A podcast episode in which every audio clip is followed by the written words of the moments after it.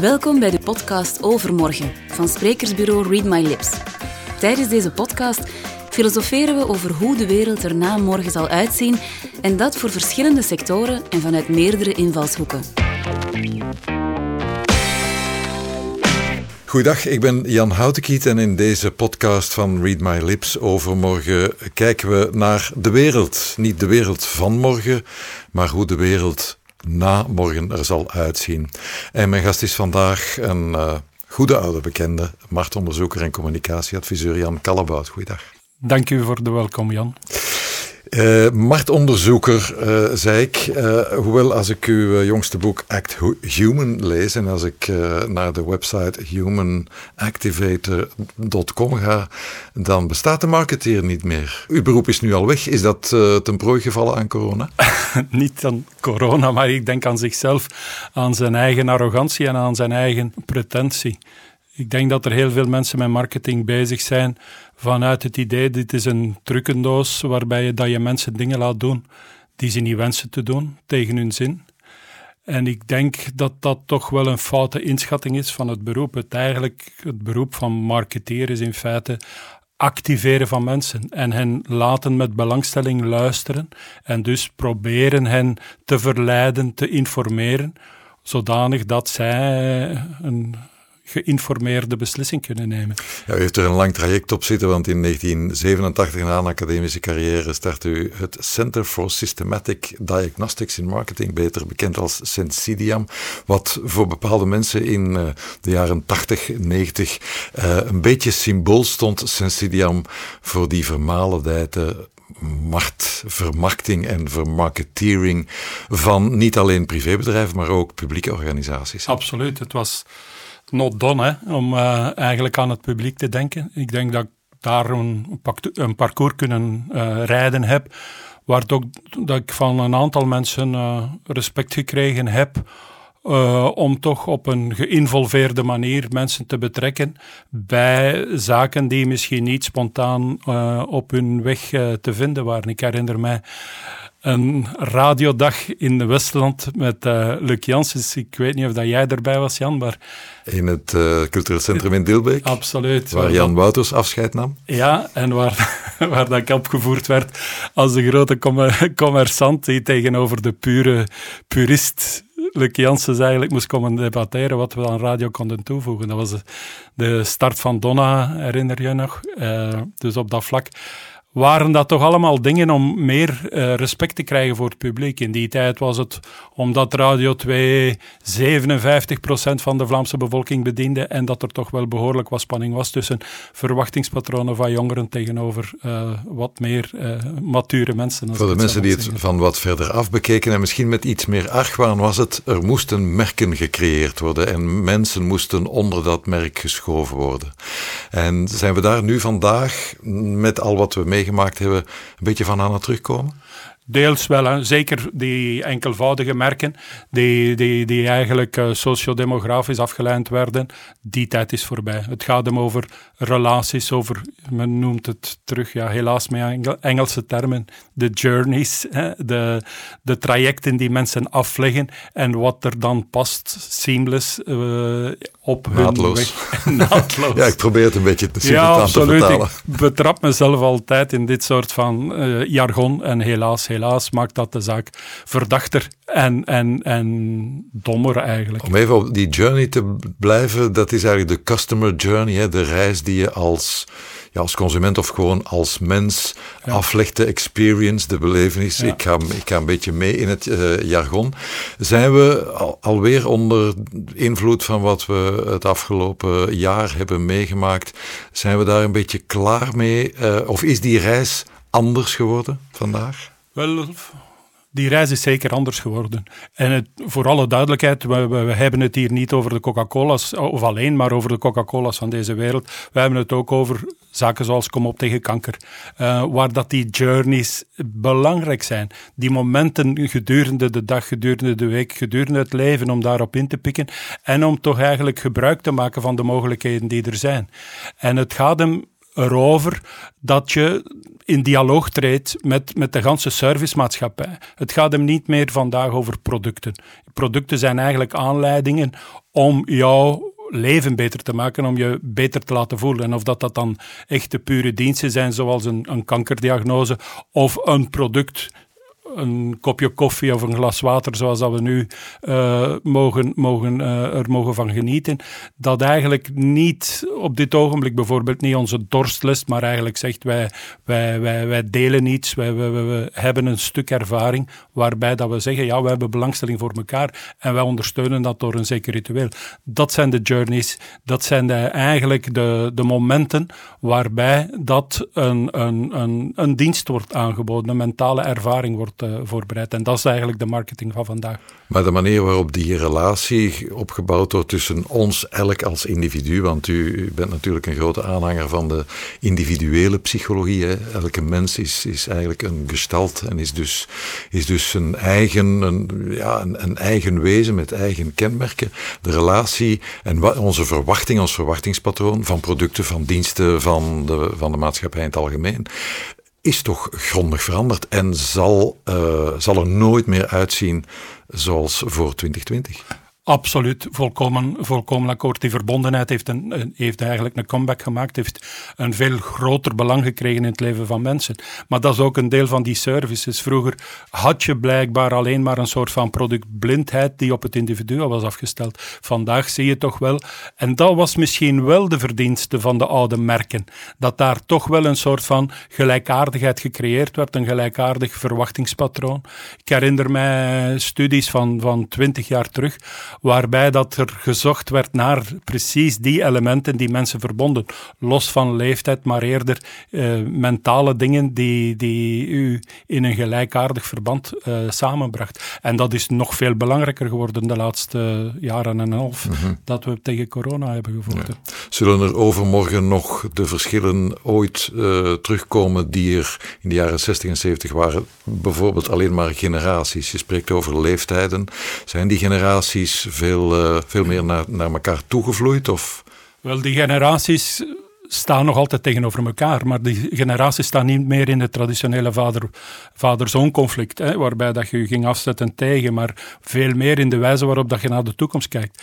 Um, de angst van de ouderen uh, tegen verandering is een blijvende factor. Je ziet wel dat, uh, als je het nu over vaccinatie hebt, een deel waarom dat de ouderen meer gemotiveerd zijn, toch tenminste in Vlaanderen, om zich te laten vaccineren, is angst. Je ziet dat die jongeren daar veel relaxer tegen tegenover staan. Is dat een generatieconflict? Niet meteen. Maar het is wel een, een, een soort van uh, relevantieconflict, een, een, een prioriteitsverschil.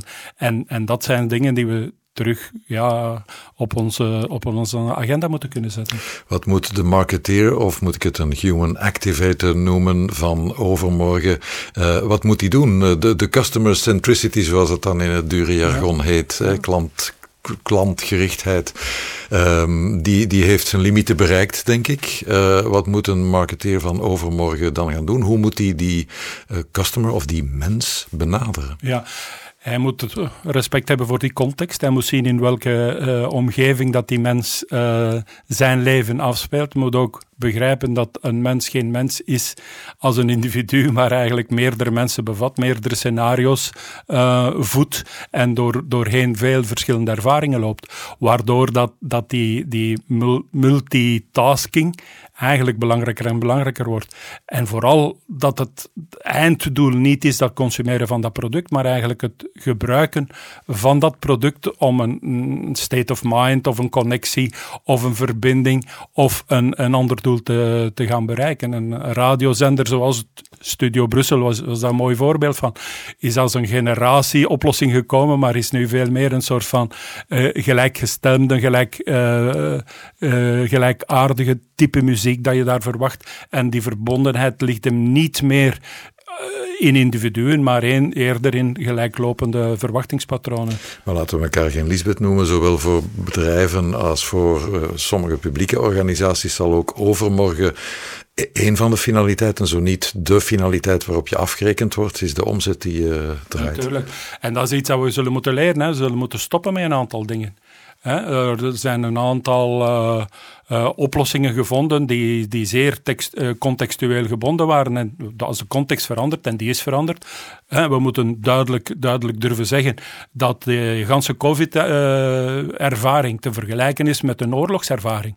Niet alleen zijn er doden gevallen, maar mensen zijn fundamenteel in hun dagelijks leven beïnvloed geweest. En daar gaan we ons moeten aan aanpassen. En dus gaat de service-industrie die daar rond zit, producten en diensten zich moeten aanpassen in functie van de mens. En niet in functie van het herstel van wat men ooit gedacht heeft dat dat de, de gang der dingen was. Hmm. Betekent dat ook heel concreet dat uh, afdelingen marketing en research, uh, afdelingen communicatie in bedrijven of in publieke organisaties een heel andere plek moeten krijgen in het organogram? Ah ja, natuurlijk. Maar ook dat ze ook veel meer zullen moeten uh, geabsorbeerd worden in man managementfuncties. Je gaat niet zomaar kunnen een uh, marketingafdeling gaan afrekenen op omzet. Nee, je zult het veel meer moeten gaan integreren in de wijze waarop dat er geïnvesteerd wordt, deel van de investering, uh, dat er contacten opgebouwd worden, dat er vertrouwen opgebouwd worden, dat de feedback uh, positief of, of op zijn minst dat men oog heeft voor negatieve feedback dat is een van de dingen die toch wel de laatste jaren naar voren gekomen is in die journeys, dat er veel meer oog is voor negatieve feedback. En dat men dat gaat zien als uh, waardevolle informatie en niet als de, laten we zeggen, de vuilbak van zeurder, zeurderige mensen. Met andere woorden, overmorgen zal het niet meer met een heel simpele enquête, was u tevreden, was u iets minder tevreden of was u zeer tevreden over ons product of onze diensten. Je zult er veel meer energie moeten insteken. Dat zeker en vast. En, uh, maar gaat toch nog altijd moeten weten of dat u tevreden was. Maar daar begint dan het verhaal, daar begint dan de zoektocht om dat te duiden en om, om, om uzelf te verbeteren. En, en uh, je ziet dat toch ook wel hè, in die grote megabedrijven. Ik heb het voorrecht gehad voor de grote bazen van Coca-Cola in Atlanta te mogen werken, of voor de mensen van Heineken of van InBev. Um, die attitude van die, van die topmensen is veel meer uh, planeetgericht, is ook veel meer interactiegericht, is ook veel meer uh, feedbackgericht. Dingen die, die vroeger afgedaan werden met veel meer arrogantie en veel meer finaliteit op de pure, de pure financiële opbrengst. Maar de grote jongens die u net noemt, en ik, ik noem dan nog niet de allergrootste, blijven natuurlijk toch wel aardsvijanden uh, tot in de kist. Uh, de strijd die gevoerd wordt voor marktaandeel, en marktaandeel is en blijft belangrijk, is toch op leven en dood? Ja, dat is ook zo, maar dat is op elk niveau, eh, zo. Hè. Dat is zo tussen, uh, tussen radiostations, tussen mediaspelers. Ehm, maar binnen dat universum probeert men dan zo maximaal mogelijk een relatie op te bouwen met zij die in hen geïnteresseerd worden. Dat leven en dood uh, verhaal is, is veel meer een soort van uh, randverhaal aan, aan, aan, aan de binnenkant van de community, om nog een keer een lelijk woord te noemen, zie je dat er veel meer getracht wordt om te bouwen aan die harmonie, aan die uh, positieve interactie. Maar natuurlijk, ja, uh, de oorlog zie je dagelijks. Je moet maar de sociale media openzetten en je ziet hoe scherp dat de tegenstellingen wel zijn. En het is ook veel gemakkelijker om eigenlijk scherpe kritiek te geven. Er is ook veel minder censuur uh, omdat er veel minder hiërarchie is. Dus er is een veel directere communicatie die het ook moeilijker maakt en tegelijkertijd ook gemakkelijker. Mm. Uh, de marktonderzoeken, dat uh, kost geld en inspanningen en expertise. Ehm, dat ja, op, het, op de balans van een, van een bedrijf of van een organisatie gaat dat aardig wegen. Zijn daar mogelijkheden om, om, om samen te werken tussen bijvoorbeeld verschillende types van producten of dienstenaanbieders? Ja, een van de uitspraken uitspraken van de laatste jaren die ik nog, nogal vaak probeer te citeren, is die van Alex Boguski, die zegt collaboration is the new competition. Dus wat je eigenlijk ziet, dat is dat er tijdelijke verbanden, samenwerkingsverbanden opgezet worden om een bepaald doel te bereiken voor ja, en, en, dat men nadien terug zijn eigen, zijn eigen gang gaat. Uh, maar wat dat je in marktonderzoek wel ziet, dat is pakweg 20, 25 jaar geleden ging 70, 80% van het budget van wat je uitgaf uh, aan veldwerk. En dan is er een periode geweest dat dat allemaal zogezegd gratis was. In die zin dat via digitale kanalen uh, informatie zo kon geraapt worden. Men begrijpt... Zo is dat toch vandaag? Ja, dat, maar, men begrijpt dat dat selectief is. Hè. Uh, men, men, gaat weer veel meer gestratifieerde, uh, vooropgestelde uh, steekproeven gaan bouwen. Men gaat terug weer aan modeling gaan doen. men begrijpt dat massa niet gelijk is aan rep re representativiteit. en dat je echt moet gaan zoeken om ook die kleine deelgroepen en die afwijkende meningen mee te krijgen in je groter verhaal. er zijn enquêtes in bepaalde kranten waar dat ze vlotjes 200.000 respondenten respondenten krijgen. Maar dat zijn dan antwoorden die komen uit de lezers van die bepaalde krantengroep. Uiteraard is er een reden waarom dat je krant A leest en niet krant B. Dus met andere woorden, daar is daar een ander motivationeel patroon, een ander menselijk patroon daarachter. Als je wil weten hoe dat de bevolking en het universe uh, daarover denkt, ga je veel meer moeite moeten doen om die op te sporen. En die panels zijn niet allemaal uh, uh, representatief. Hè.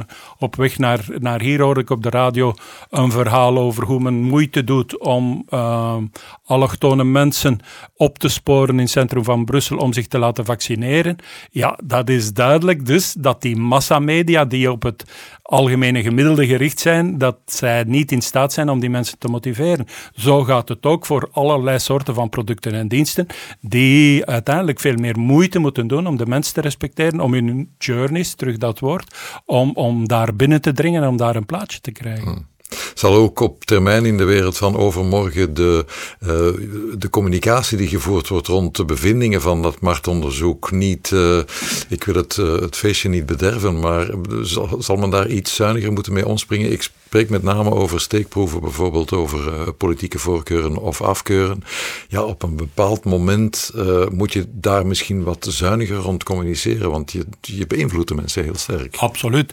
Nu, er zijn al landen uh, geweest waar dat, zelfs ons land, hè, waar dat verboden is om bepaalde uh, rapporteringen te doen in een, in een sperperiode.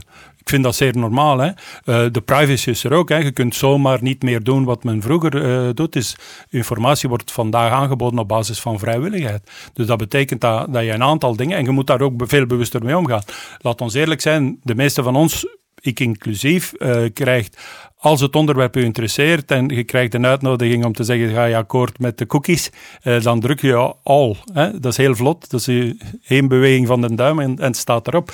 Maar daarachter zit er een gans verhaal. Een gans verhaal waar dat je eigenlijk toch wel beter bewust van bent en waar dat je beter toch wel um, ook bewust tegenover oriënteert, dat dat bewuste keuzes worden. Natuurlijk, heel veel van ons gedrag is onbewust. Heel veel van ons ge, uh, gedrag gebeurt uh, impulsief. En dat zal morgen nog zo zijn.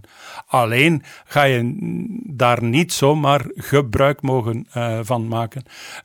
wat we vroeger deden, namelijk gaan moddelen op, op grotere groepen, zal terug moeten gebeuren. Ook al kan je eigenlijk in theorie via die digitale identiteiten ehm, tot de laatste millimeter van het individu alles, alles weten. Er zijn voorbeelden van gebruik en misbruik daarvan. Uh, laat ons eerlijk zijn, bijvoorbeeld als we COVID nemen als voorbeeld. Uh, wat men in China doet. Ik heb uh, vrienden in, in, in die nog altijd in Beijing wonen.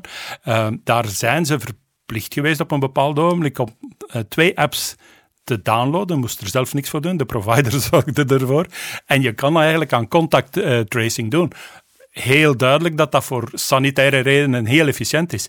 Maar ja, bij ons is dit niet toegestaan. Bij ons kan dat niet. Wij hebben een heel andere idee over, over privacy. En, en dus contextueel gaat dat toch wel bepalen wat je mag, wat je kan en hoe dat je eigenlijk die, die groepen, die consumentengroepen moet gaan benaderen. Is in de wereld van overmorgen alweer die houding tegenover onze privacy, is die houdbaar? Uh, veel mensen zeggen ja, we, we, hebben geen privacy meer, maar moeten misschien aan de andere kant ook leren omgaan met dat gebrek aan privacy, want we kunnen het onszelf uh, wijsmaken dat we nog enige privacy hebben, maar ze is zoals u zegt miniem, tenzij je als kluizenaar ergens in een grot gaat leven. Moeten jonge mensen niet uh, veel beter ingelicht, geïnstrueerd, geëduceerd worden rond die privacy en hoe ze te beheren? Ja, maar ik, ik heb heel veel vertrouwen in de jonge mensen. Hè. Ze zijn veel beter digitaal uh, geschoold en voor mijn part uh, go gaming. Hè? In die zin dat je leert met die instrumenten om te gaan en dat je ook zeer goed weet wat dat er allemaal opgepikt wordt. Dat zijn eigenlijk proeftuinen van wat dat er allemaal digitaal kan. Natuurlijk gaan ze het uh, moeten in het oog houden en ze gaan het veel alerter en bewuster moeten, uh, moeten gaan benaderen. Maar als de oudere generatie het heeft over privacy, dan gaat het vooral over het onbewust gebruiken van een aantal dingen die je doet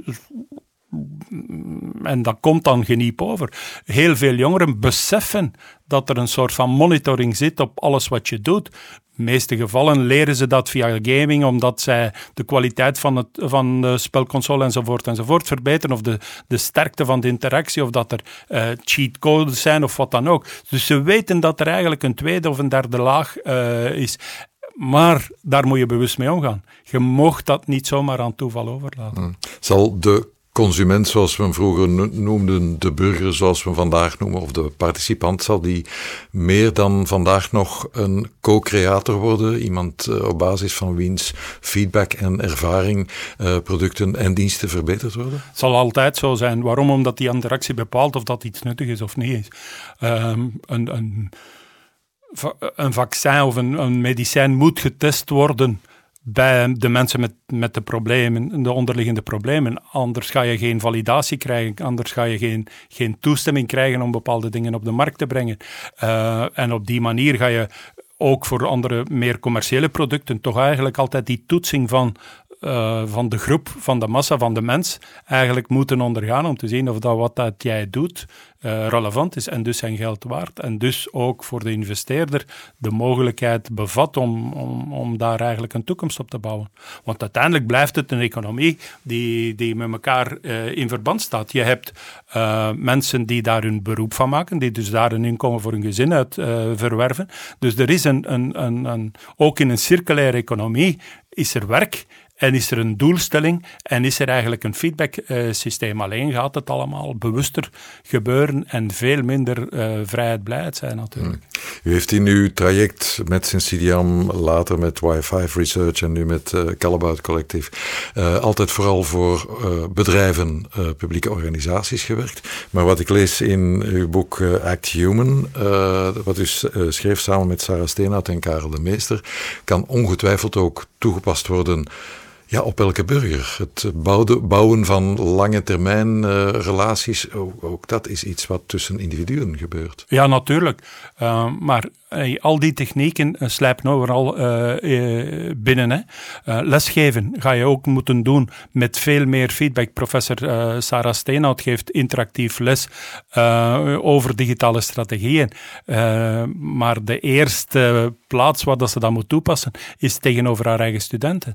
Als je, als je dat soort van interactie en dat soort van cirkels, dat soort van journeys niet in, oog, uh, in, in, in aanmerking neemt, dan faal je in je eigen uh, opdracht. Evengoed voor de burger. Um, als je ziet wat, wat men nu toch om de meeste gemeenten op een, op een perfecte manier doet, het inrichten van die vaccinatiecentra, dan zie je dat dat gaat op basis van feedback, op, op basis van wat men uh, aan commentaar allemaal uh, geeft. En de kleinste fout komt naar boven. Um, mijn dochter is, is vrijwilliger in een van de centra en uh, ze zegt ja, de overheid maakte een fout in zijn in, in initiële brief door te zeggen je moet je partner meenemen, wat niet bleek, wat niet mocht. Ja, de mensen corrigeren ook de overheid daarop. En dat zijn ook marketingtechnieken uiteindelijk. Dit soort van uh, bewustzijn van de anderen gaat, gaat belangrijker zijn, meer dan ooit. Maar dat gaat betekenen dat al die overheidsdiensten die met grotere groepen werken, dat die eigenlijk hun eigen rol telkens moeten in vraag stellen en nog en dat is iets dat de overheid ook nog moet leren. Wat moeten we gaan uh, afschaffen? Hè? Als je ziet, ik heb uh, onlangs een artikel geschreven over de overlegstructuren in Vlaanderen. Uh, er waren er 200 in de 40 die ik kon opsporen, maar blijkbaar waren er nog veel meer. Ehm, als je hoort dat zij bepaalde structuren gewoon niet gebruikt hebben nu bij de pandemie, ja, men gaat zichzelf moeten leren betrouwen of uh, durven zeggen van kijk, dit is niet meer nuttig, dit is niet meer nodig. En, en zuiniger zijn met de inspanningen, zuiniger zijn met tijd en, en moeite van de samenleving in feite. De vraag is met welke doeleinden zijn die uh, structuren opgezet? Zijn die opgezet met de doeleinden iedereen die wil gehoord worden, kan gehoord worden? Of zijn die opgezet met, uh, met de doelstelling, ja, we, we moeten iedereen uh, een, een, een, plekje gunnen en een mandaatje gunnen? is het die cultuur waar we nog de prijs voor betalen? Voor, voor een groot stuk betalen we daar vandaag de prijs voor. Maar gans die beweging waar we het nu over hebben, Act Human, ja, gaat in twee richtingen. Het gaat om over de nuttigheidsgraad, maar even goed over de onnut, het identificeren van de onnuttige inspanningen en de overbodige uh, inspanningen. En dat is iets waar dat deze jonge generatie ook veel radicaler over denkt dan, dan de vorige. De cultuur van uh, feedback om producten en diensten alleen al maar uh, te verbeteren, vergt natuurlijk ook een grotere mondigheid van de burger, de consument, zoals ik hem uh, misschien wat ouderwets nog noem.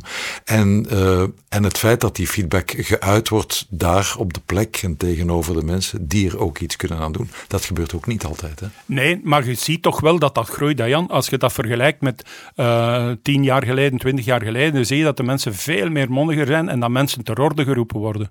En als zij zomaar gratuit iets beweren, laat ons zeggen op de openbare omroep of op uh, een publieke omroep, dan, dan zie je dat daar reactie op komt. Dat daar, dat daar tegenwoord is, dat men daar niet zomaar mee akkoord gaat. Men, men, men groeit in de wijze waarop dat men uh, antwoorden geeft, uh, waarop dat men eigenlijk informatie interpreteert en eigenlijk kritisch evalueert. Maar in de, in de glazen bol kijkende naar overmorgen gaat die mondigheid uh, nog toenemen en, en verder ontsporen, want vaak worden ook sociale media een beetje als het, het vergeetputje waar iedereen maar zijn ongezouten mening kwijt kan. Gaat dat verder ontsporen of gaan we inderdaad komen naar een meer gerichte mondigheid die daar terecht komt waar ze moet terecht komen. Gans die evolutie is een, een soort van puberale, is nog altijd in een soort van puberale fase. Hè, dat er veel, uh, veel bla bla bla verkocht. Men, men groeit naar een vorm van volwassenheid, waarbij dat een zekere verantwoordelijkheid moet genomen worden voor de dingen die je publiek zegt laat ons zeggen dat je vroeger ongeschonden mocht zeggen op café wat je wou, maar dat je toch heel voorzichtig moest zijn als je een leersbrief naar een krant stuurde. Uh, sociale media zitten een klein beetje tussen die twee situaties in. Men gaat verantwoordelijk, en je ziet dat toch ook weer, hè, er worden al processen gevoerd over uh, de verantwoordelijkheid die je hebt als je zomaar gratuit iemand gaat beschuldigen of aanpakken, of uh, ja, belachelijk maakt. Dus je ziet dat we aan het groeien zijn naar een soort van bewust zijn, zowel van de verantwoordelijkheid als van de macht van, van, van die dingen. Dus wij groeien daarin. En, en dat gaat alleen nog maar verbeteren, wat dat mij betreft. Gaan onze ondernemingen overmorgen uh, er fundamenteel anders uitzien dan ze er vandaag uitzien? Ze zullen wel moeten, hè. En wij hebben al een aantal uh, kansen gemist. Uh, je ziet dat die fusion tussen uh, wat dat ze noemen brick stores, dus bakstenen winkels en online winkels, dat dat dat dan een struggle is, dat dat in bepaalde uh, sectoren heel, heel, heel, heel uh, landschapveranderend is. Uh, maar je, gaat daar groeien naar een, een, een, even, een evenwicht. Je gaat daar komen tot een, tot een ander soort van invulling, tot een ander soort van um, benadering. De levering hoeft niet per se fysiek te zijn in de winkel zelf, maar de winkel is wel een, een soort van experience room waar dat je dingen kunt dus met andere woorden, je gaat naar de experience room, je beslist of je het wil kopen en dan bestel je het online. En wie in dat hybride model niet mee wil, die gaat eruit. Die gaat eruit. Maar ook de leveringstijd. Alleen ik heb ervaringen in Turkije waar dat je je koffie kunt uh, bestellen en dat hem eigenlijk vlugger op jouw appartement geleverd wordt dan dat je hem zelf kunt zetten. Hè. Uh, kinderarbeid, ja, enzovoort, enzovoort. Ik weet wel dat daar nog veel hoeken en kanten aan zijn. Maar in elk geval, um, in, in, in China bijvoorbeeld, uh, is het is de norm dat je binnen dezelfde dag je goederen geleverd krijgt. Wij hebben nog heel wat uh, weg af te leggen, maar men, men, men gaat die dubbele interactiviteit van fysieke uh, verwondering, zal ik maar zeggen, naar uh, online levering. men gaat die weg nog verder, nog verder exploreren en ook veel beter uitdiepen. Hm. Ik wil even polsen naar uw vooruitgangsoptimisme kort. ziet de wereld van overmorgen er volgens u beter uit dan die van nu en morgen? Oh, ik ben een onverbeterlijk optimist. De wereld gaat altijd vooruit De wereld is nu veel beter dan wanneer ik uh, 15 jaar was. En het zal voor de volgende 50 jaar nog vooruit gaan. Maar op een andere manier. En natuurlijk. Uh, met, met een, een, grotere vraag naar adaptatie en naar het integreren van, van veranderingsprocessen. Maar natuurlijk, de weter, op het eind van de rit leven we langer, hebben we veel meer gezondheidsmogelijkheden, hebben we veel, meer veel betere keuzes, hebben we veel meer mogelijkheden, uh, zowel om interactief contact te houden met elkaar, als om eigenlijk ons eigen ding uh, te doen. Maar er gaan andere zaken veranderen. Men gaat op een, op een consensueuzere manier bewegen of, of, of, of zich verplaatsen. Het is niet meer evident om zomaar het vliegtuig te nemen en in Benidorm op strand te gaan, gaan liggen. Dat soort van gedrag zullen we misschien wel moeten gaan aanpassen. En is dat een verarming? Wellicht wel, hè. maar van, in de andere kant is dat ook een, een, een sensibele vooruitgang ten aanzien van uh, verantwoordelijkheid voor maatschappij en planeet. Het is misschien een beetje ongelukkig om het te zeggen, maar is in dat opzicht de coronapandemie een godsgeschenk geweest? In elk geval een, een, een duidelijke uh, showstopper, hè, waarbij dat je moet nadenken van, is dit nog allemaal zinvol? En in, inderdaad, eigenlijk het is natuurlijk een, een geweldig drama met heel veel overlijdens enzovoort enzovoort. Maar net zoals dat een Tweede Wereldoorlog uiteindelijk een aantal technologieën nadien heeft laten bloeien en een aantal processen in vraag heeft gesteld, ook ethisch. Dingen die, die tussen de twee wereldoorlogen anders bekeken werden, werden na 45 anders benaderd. Gaan we de, in de pandemie ook anders uh, zaken bekijken. De grootste crisis voor de pandemie, dat was terrorisme. Ja, nu is duidelijk gezondheid even, even belangrijk. Hè? En we gaan veel meer uh, oog moeten hebben uh, om, om, om, om een bredere wire van problemen te kunnen aanpakken. Welke trends ziet u de komende jaren in uw vakgebied, het marktonderzoek en het advies daar rond uh, doorbreken? Wel, vooral die twee wegsinformaties. Men uh, gaat nog veel meer rekening moeten houden met uh, feedback, met negatieve feedback, met de wijze waarop dat dingen eigenlijk overbodig worden. Men gaat veel meer moed moeten hebben om producten en diensten vlugger van de markt te nemen. Men gaat radicaler en zuiniger moeten zijn met een aantal middelen. dat gaat de voornaamste beweging zijn, denk ik. Wat voor een klachtendienst heette en dan een klantendienst is geworden, zal gewoon een, een interactiedienst worden. Ja, een opportuniteit, een ideeënfabriek. Hè. Even naar uw persoonlijke visie. Wat is voor de komende jaren voor u een, een persoonlijke wens, zowel op, uh, op privévlak als op professioneel vlak? Wel, ik heb. Uh het geluk van terug met jonge mensen uh, te mogen samenwerken. En ik hoop dat zij het vooral goed doen en dat zij hun eigen uh, kunnen ontplooien. Dat, uh, dat zij echt een traject mogen maken waarbij dat, dat, dat leerproces steeds verder gaat. En ik hoop dat voor mij ook. Ik bedoel, ik ben in, in een latere fase van mijn leven gekomen en ik hoop dat ik nog altijd mag leren en dat ik nog altijd met jonge mensen mag verder kunnen, kunnen samenwerken. En dat ik dat kan doen met het besef dat niet alles via mij moet passeren, dat ik niet het centrum van, van de wereld ben en zeker niet meer het centrum ben van het leven van de mensen rondom mij. Jan Kalbout, wie meer wil weten over uw inzichten, Act Human is het uh, boek van u dat uit is en de website humanactivators.com. Daar kun je ook meer over uw inzichten en uw expertise uh, komen weten. Dank u wel. Dank je Jan. Nieuwsgierig naar meer? Check readmylips.be voor de informatie over experts en moderatoren voor jouw volgende online, hybride of fysiek event. Bedankt en tot de volgende. Beluister alle podcasts van Overmorgen op Soundcloud of Spotify. Met veel plezier aangeboden door sprekersbureau Read My Lips.